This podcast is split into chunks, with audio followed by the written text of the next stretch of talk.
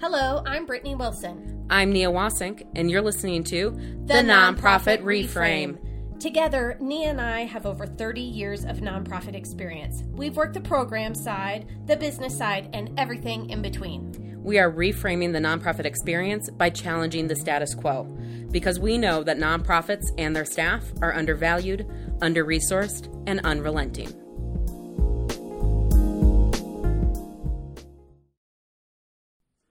Hey folks, Nia here. Um, I'm recording this the evening of Thursday, January 7.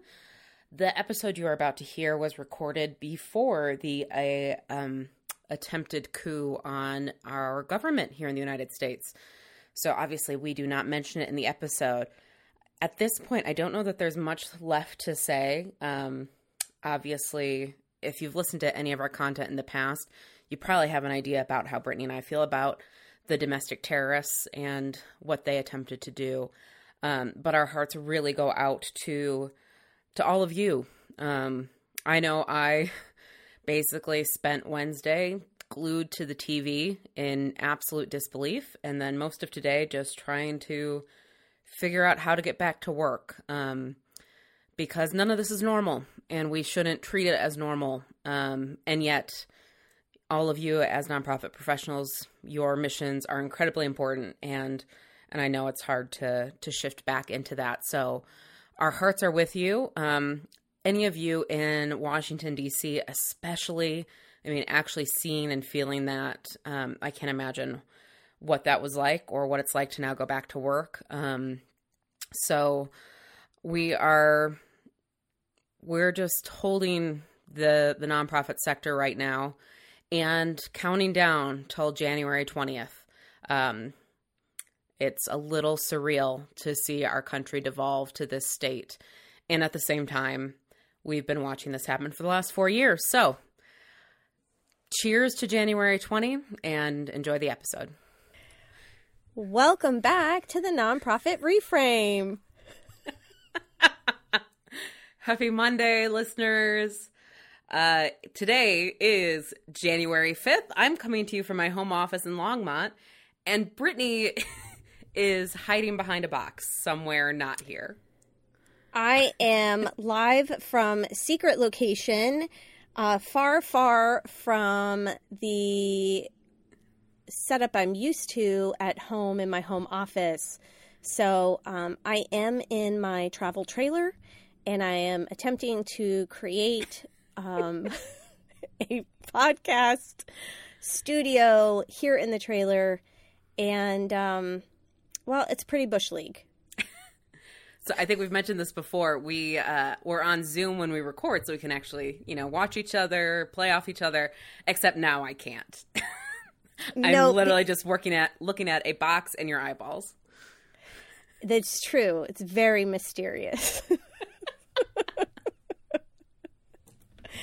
I will. Uh, well, I won't have to because this will be the last time we do this. I was going to say I'll work on a better setup, but I think there's a lot of potential it um, just takes a little bit of imagination. Um, and I'm just thankful that we are able to get the last episode out to all of you and sounding semi decent and not um, as much of a headache for Nia to work on in post as it could have been. Still, probably a lot more work. Yeah, yeah. Anyway, uh, this is our first episode that now we have recorded in the new year. So, Brittny, happy new year to you. We've already wished Thank it to our you. listeners. Yes, happy new year to you. How was your New Year's Eve celebration? Uh, fairly uneventful. I fell asleep by 11, woke up just in time for the ball drop and then um, shepherded my two kids completely melting down because they're up way too late for their age to bed. Sounds lovely. Yeah. How about yours? Uh, we were in bed by nine thirty. It was great. Nice. do you, when you do that, do you have a mock ball drop before you go to bed? at 10 o'clock, as we were both falling asleep, we were like, oh, it's midnight in the Eastern time zone. Happy New Year. And then we rolled over and both fell asleep. Nice.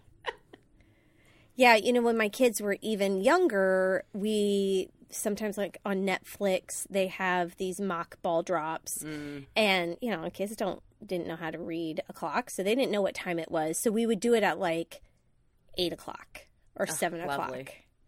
But now they're just old enough to recognize that it's not midnight, but still really too young to be able to make it past midnight. Ah, yes. Double bind It's a- situation. It's a gamble. It's a gamble that we make every year and pay for for at least a day afterwards. So we are also now back to work. How's your uh, work situation on the road? Again, I think there's a lot of potential, but working. I think there's a way to do it and master it and do it well. I have not figured it out yet. So, doing the best we can. Where we are, we have really spotty internet, and that has proven to be very difficult. And tomorrow is the first day that the kids go back to school virtually.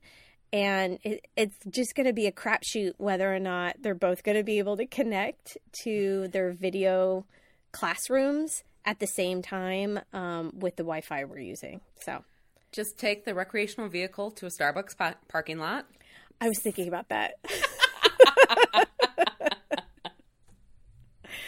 I know. I know. But you know what? In all honesty, um, my husband and I have been talking about this a lot. Is it has definitely given me some food for thought about what's that what that is like for families and for people who do not have access to reliable high-end internet service and just how much harder everything is. Yeah. I mean, it's definitely something that we take for granted on a daily basis when we're at home, except for that one time that the squirrel chewed through our DSL line and we didn't have it for a couple hours. Um, but you just, you, gosh, it's so apparent how much we rely on consistent, like high speed internet. And when you don't have it, you're like, I, how, I can't do anything. I can't do it. I can't even, I can't pay my bills. I can't do anything. yeah. Yeah. That's such a good point. So maybe it's giving us uh, a new perspective for 2021. Appreciation, too. So today starts our series, right? Our donor cycle series. That it does. So we're going to spend one episode uh, talking about each uh, part of the donor cycle. Yes. And since this was your idea, would would you give us a quick overview of what the donor cycle is, why it's important? my- Oh my gosh, I knew you were going to say that. so, the donor cycle is really how you go from first identifying who would be um, a prospective donor to um, cultivating that donor. So, getting to know them, um, to soliciting for a gift. Um, and then acknowledging that gift, showing the appreciation for that gift, and then ultimately uh, stewarding that donor so they continue to stay engaged and um, continue to be a loyal supporter of your organization. And it is truly a cycle. I mean, ideally, after that stewardship, you're right back into the identification because it's not just donors outside of your organization it's also you know identifying your current donors for specific campaigns appeals etc um, that you would want to continue to integrate them in So true. I mean, I think that that's such a great point that's often overlooked. Um, I can't tell you how many different people I've talked to, whether they were development directors or executive directors, who just wanted to, I don't know, banter a little bit about fundraising and things that they could do. And they were constantly focused on seeking new people and missing out on the opportunities that they already had in their current donor pool that were maybe staying consistent donors and giving, I don't know, $25 a year, but had the potential to be giving a, a lot higher level and engaged in a hot, lot higher level. Mm-hmm. Yeah, and I think why we talk about the donor cycle um, is because so often people think fundraising is solicitation. You know, when especially smaller organizations or board members are thinking about fundraising, they're so focused on the solicitation piece. And that's when we end up with really transactional relationships with donors. If we want it to be much more of a partnership, if we want to retain donors year after year, it has to be this continual cycle. Um, and we know nonprofits generally still um, are not great at retaining donors. Um, nationally, the average is still around 45% retention, which means one out of every two donors you get each year never gives again. So um, I think we've got a lot of work to do in terms of stewardship. And I think this is a great time to be talking about it because um, at least initial data is showing a ton of new donors coming into organizations. Um, I'm certainly seeing that anecdotally with my clients as well. And so the big question is how do you keep them? And it's about this cycle. Yeah, that's great. So the first stage in that donor cycle is what we had mentioned before identification. And, um, you know, I was thinking about this today about identifying donors and how it's so easy to fall in the trap of just kind of uh, qualifying or stereotyping people out the gate mm-hmm. and and really focusing on just do they have capacity Yeah. so I'm interested, Nia, in hearing from you when you're looking at identifying donors, what are the points on your checklist that you're trying to hit?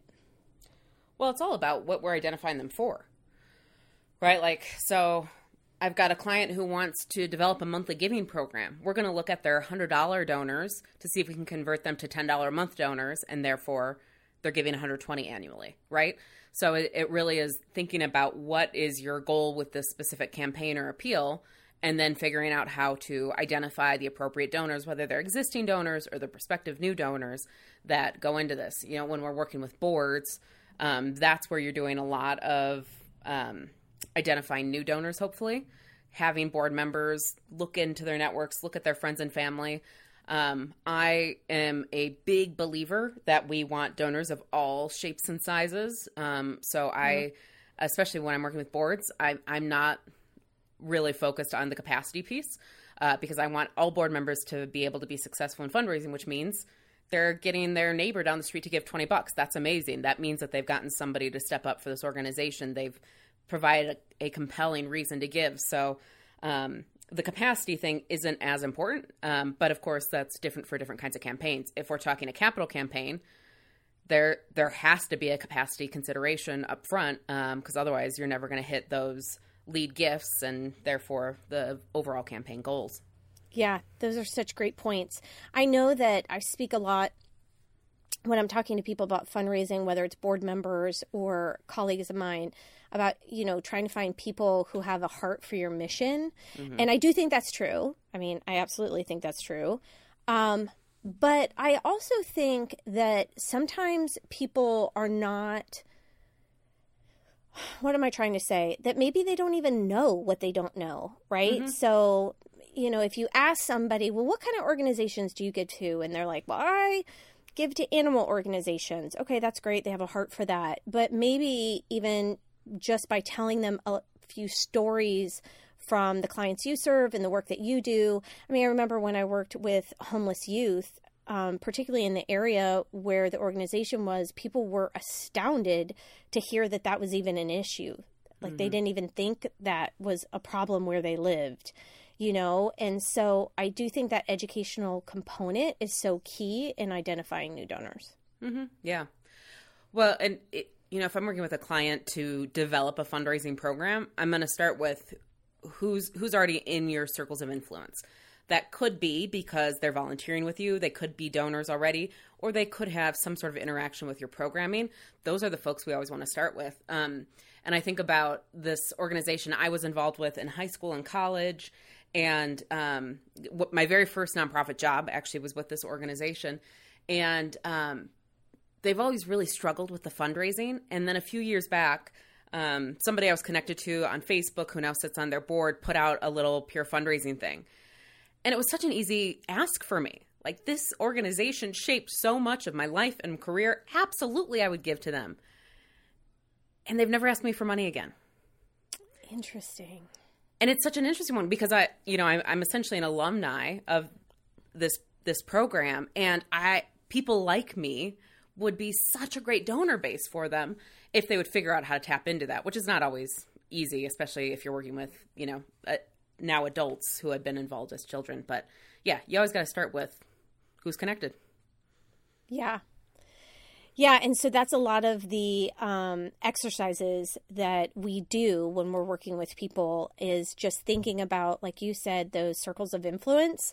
Um, and I think that we get so busy in our lives that we uh, dismiss or um, discount the different circles of influence that we're actually a part of because it's just such a part of our daily life. Mm-hmm. And it's really kind of powerful when you sit down and you start looking at it and you start saying, "Oh, well, yeah, okay, I'm, you know, a part of this club or I'm a part of this church community or I'm part of this school community or I'm part of this parent community." And when you start adding it all up along with maybe just like your friends or alumni uh, circles or um, things to do with your kids, you realize that, wow, we really do have a lot of connecting points in our communities and beyond our own communities um, with different people.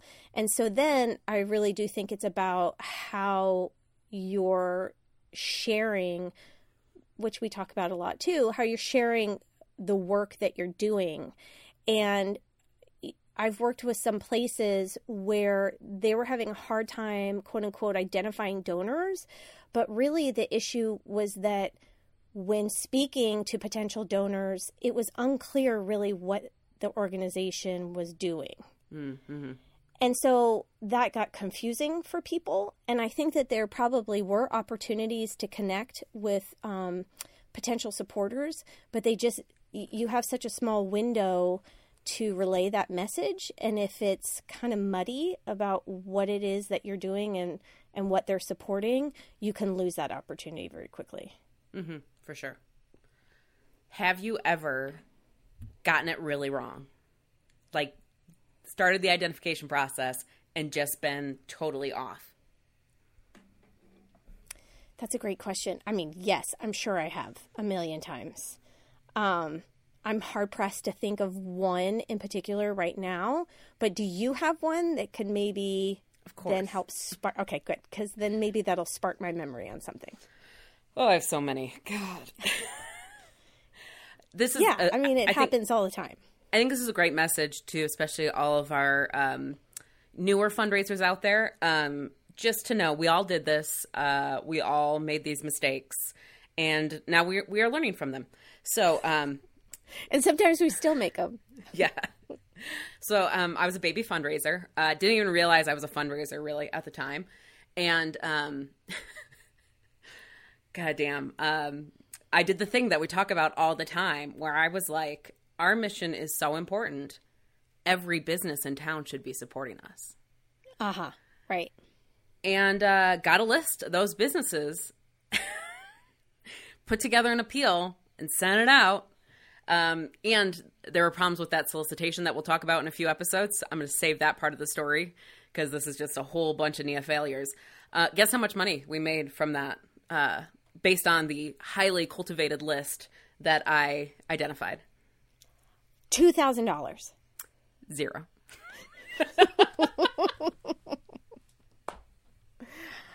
yeah.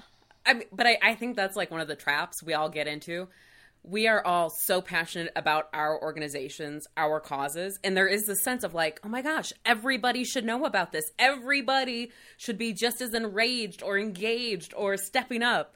And the fact of the matter is, it just doesn't work that way. yeah, that's hard. That's really hard. So, what did you do? You took these flyers. Did you send them? Did you do a mailing? We had a mailing, yeah.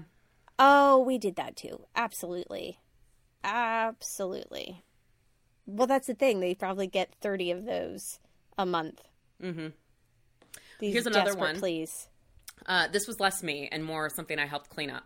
So, um, client of mine, they they got a ton of grant funding, uh, foundation funding, um, and by a ton I mean like in proportion to the rest of their revenue. Very impressive. Um, and so they had a development director, but really 75% of her job was grant writing because they had no other development staff. And so they had me come in and just do a bit of an analysis. And uh, she sent me her grant list. And some of the groups on there she was applying to were so far flung. And I realized after, you know, going through the list and talking to her, she had just gone to the grants guide. Um, for those of you outside the state of Colorado, we have a Colorado Grants Guide. It's run by a local organization. They update it. It's a little database, but you know, we all have some something like that. And she had gone and added every single organization that gave to their area of focus, including all the ones that just said they would give to any nonprofit. So she was doing probably triple the grant applications Oh as gosh. to what she was actually getting in. I mean, the amount of time wasted because the, these companies, these organizations, these foundations had no connection to this group, had really no tie in. But, you know, there was that one that came through. And so then that Of justifies course. the rest of it. Of course. Well, I mean, that reminds me of. I mean, all the time that we spend um, at these events, like community events where we have tables. and that's the goal, right? The goal is trying to identify, meet, and identify people in the community who could become engaged, maybe become a volunteer, and hopefully become a donor. But you're spending hours and hours and hours, whether it's like um, at a volunteer fair, at um, a church. I've spent hours at churches, at a company. I mean, I think I've told that story before, but gosh, uh, being at these like corporate events where they invite all these nonprofits in and they have a you're like oh you have a booth and you'll be able to talk to all of our employees about what you do and maybe you'll get some volunteers or something. No fucking way. Like they are there to get their free chili for the chili cook off and then like they're out. They're not talking to any of us. So we're just sitting there like dumbasses like not having anybody to talk to. I mean it it really truly i'm gonna get vulnerable. It like takes me back to being in like sixth grade or something and you're like nobody's gonna talk to me. Nobody wants to talk to me and you're just kind of like sitting there awkwardly or at um farmers markets or at um like these big festivals Brittny, did you not get picked for the kickball team as a child? I think that's true. There is. There's something that just comes, and I'm like, what am I doing here? It feels like a popularity contest of which I'm not winning, and I'd rather just not participate. I always wonder about this. And this is a good question. Any of our listeners out there who aren't in the sector. So, your board members, somehow you stumbled upon this. I don't know why, but you, you don't work in, the, in nonprofits. If that is you, I want, I really need the answer to this question. Have you ever gone to one of those, those fairs, markets, whatever, where there's been nonprofits and found a true connection to an organization that you continue to be involved with? Oh, yes. I would love to know that. I mean, I can think of a few times where Do you think it happens? I mean, I've gotten like a good volunteer out of something like that, but it's I mean, it's so few and far between. Uh, the ROI is definitely not there, and it's never happened for me personally. But I I know that I've got a different perspective because I'm I'm in the sector and I know these organizations already. But you talked about it. You'll have like the one unicorn who comes in and Yeah. maybe they do become a donor. Maybe they even become a major donor. And now they are the example of why we're doing this for years and years and years on end. Because remember, They become the justification for the Saturday mornings of lugging the bins and bins of shit to the farmers market. I know it's so true. And it's just like, well, remember so and so? You know, we met them at a farmer's market. And you're like, God damn it.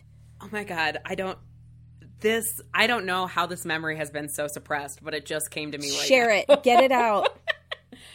Okay, so I worked for this organization. We um, were very volunteer driven, very volunteer powered, um, and so always looking for committed community members. And I don't know if it was my idea or somebody else's. I don't want to take credit for this or blame for this Or potentially. I don't want to take the credit or the blame. but we were like, okay, what what is our key volunteer demographic? And obviously, we did not have a diversity lens at this point. It but it was just like who are our volunteers? And it was older women with time. And so we're like, well, where do older women with time go? They go to fucking craft fairs. And so we got Shut um, up. we got all of these I love a good craft fair, by the way. Oh, me too. They're one of my favorite things. Um, we got Oh all this God, so Midwest. this stuff donated, like scarves and hats and little sock snowmen, so we could have a booth at these craft fairs and try to recruit volunteers and donors. So you were selling other people's goods, and then the money, the profits, were going to your nonprofit. I mean, yeah, technically, but the profits I'm going to put in quotes Right. didn't right. didn't even cover our booth fee probably. and so, how many um, donors or volunteers did you identify, and then? I'm going to say zero. I'm I, I'm going to say zero.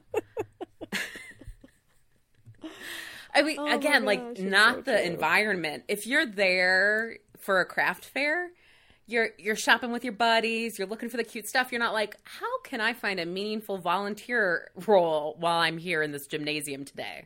Yeah. No. Exactly.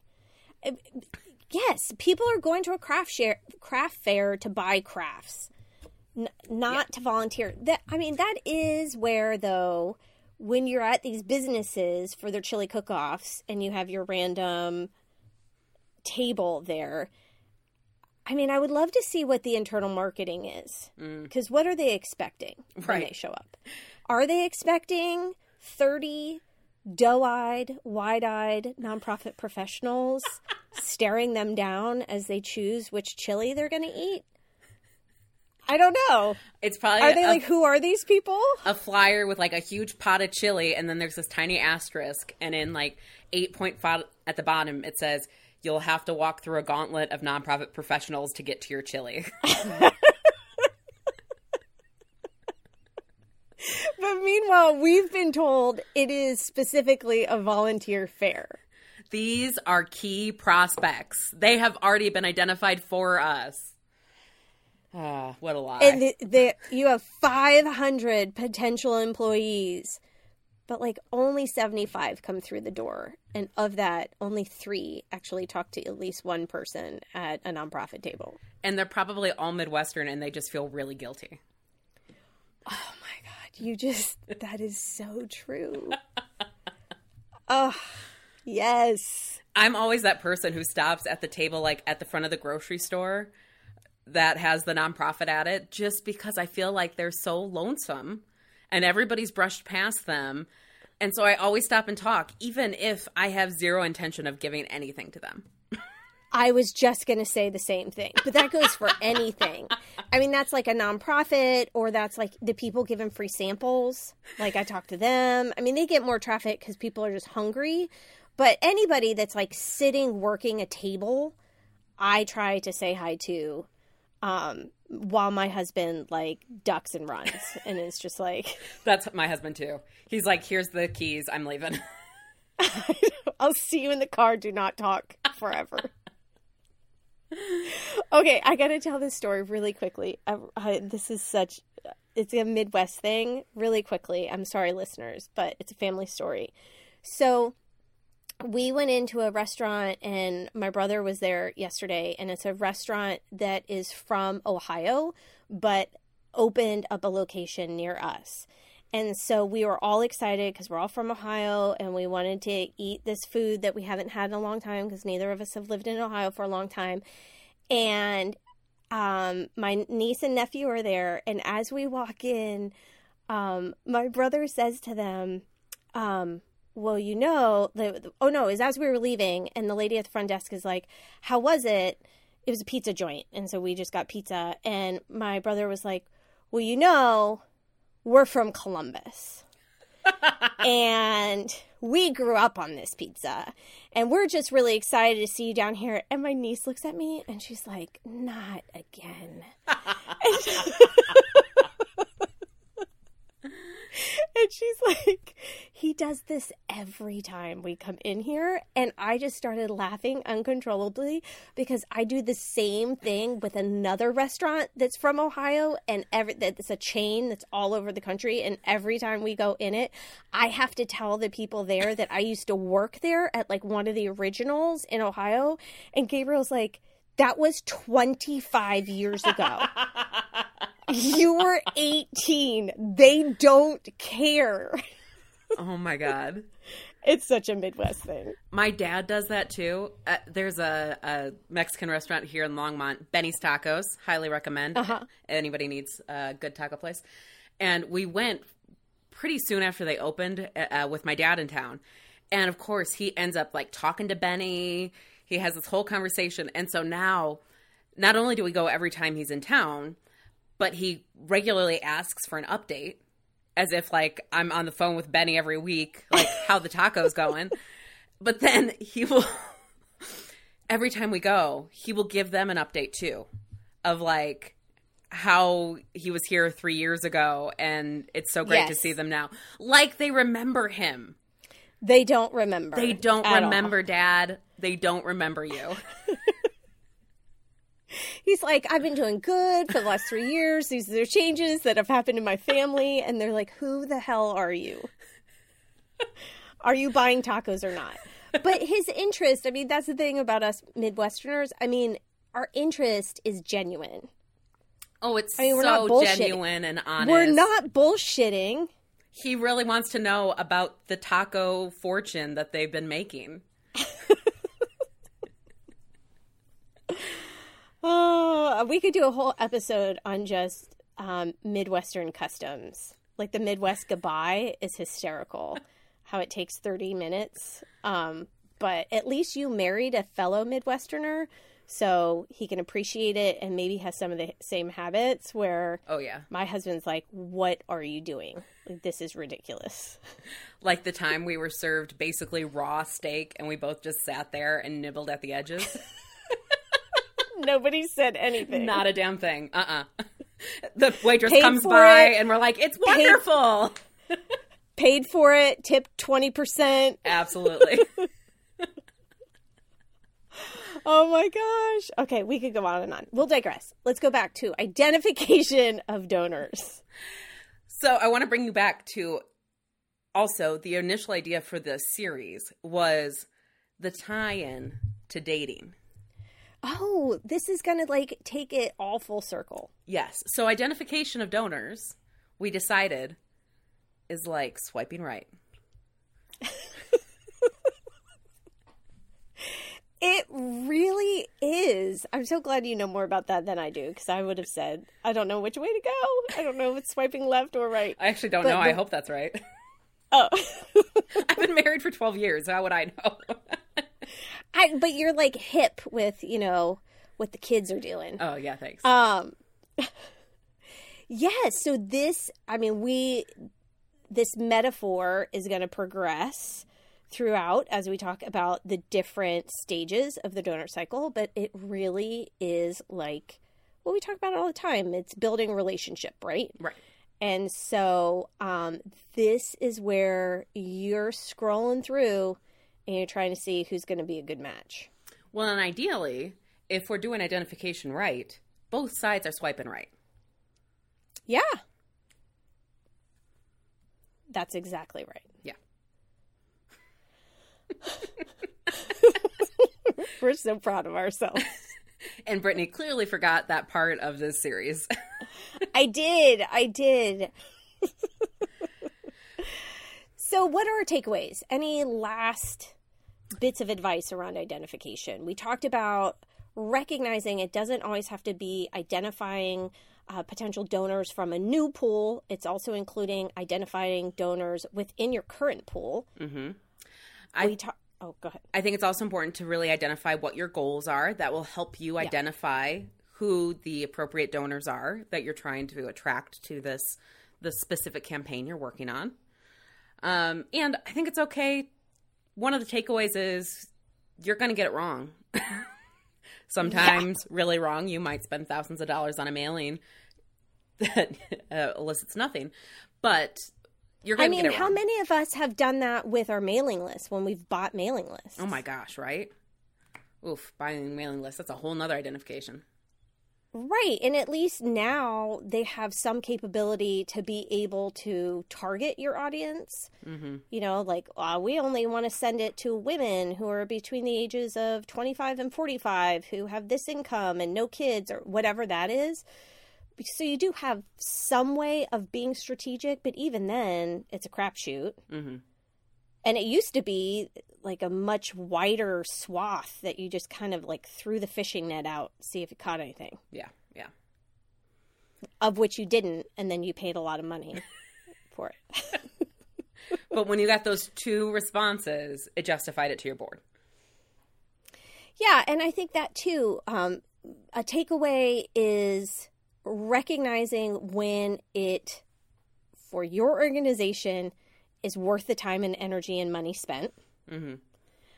Um, and that this is yet another part of fundraising that your don't or your board members, excuse me, can participate in that does not involve asking their friends for money. Yes. Yet. Yet. dun dun dun. Which brings us to next week's topic. Brittny, what's the next round on the cycle? cultivation. So now you've identified someone who is a potential prospect um, that you think they're going to jive with what you're doing at your organization and vice versa. And now, how do you build that relationship and get them involved? All right, folks. So stay tuned. We have four more episodes on the donor cycle coming your way.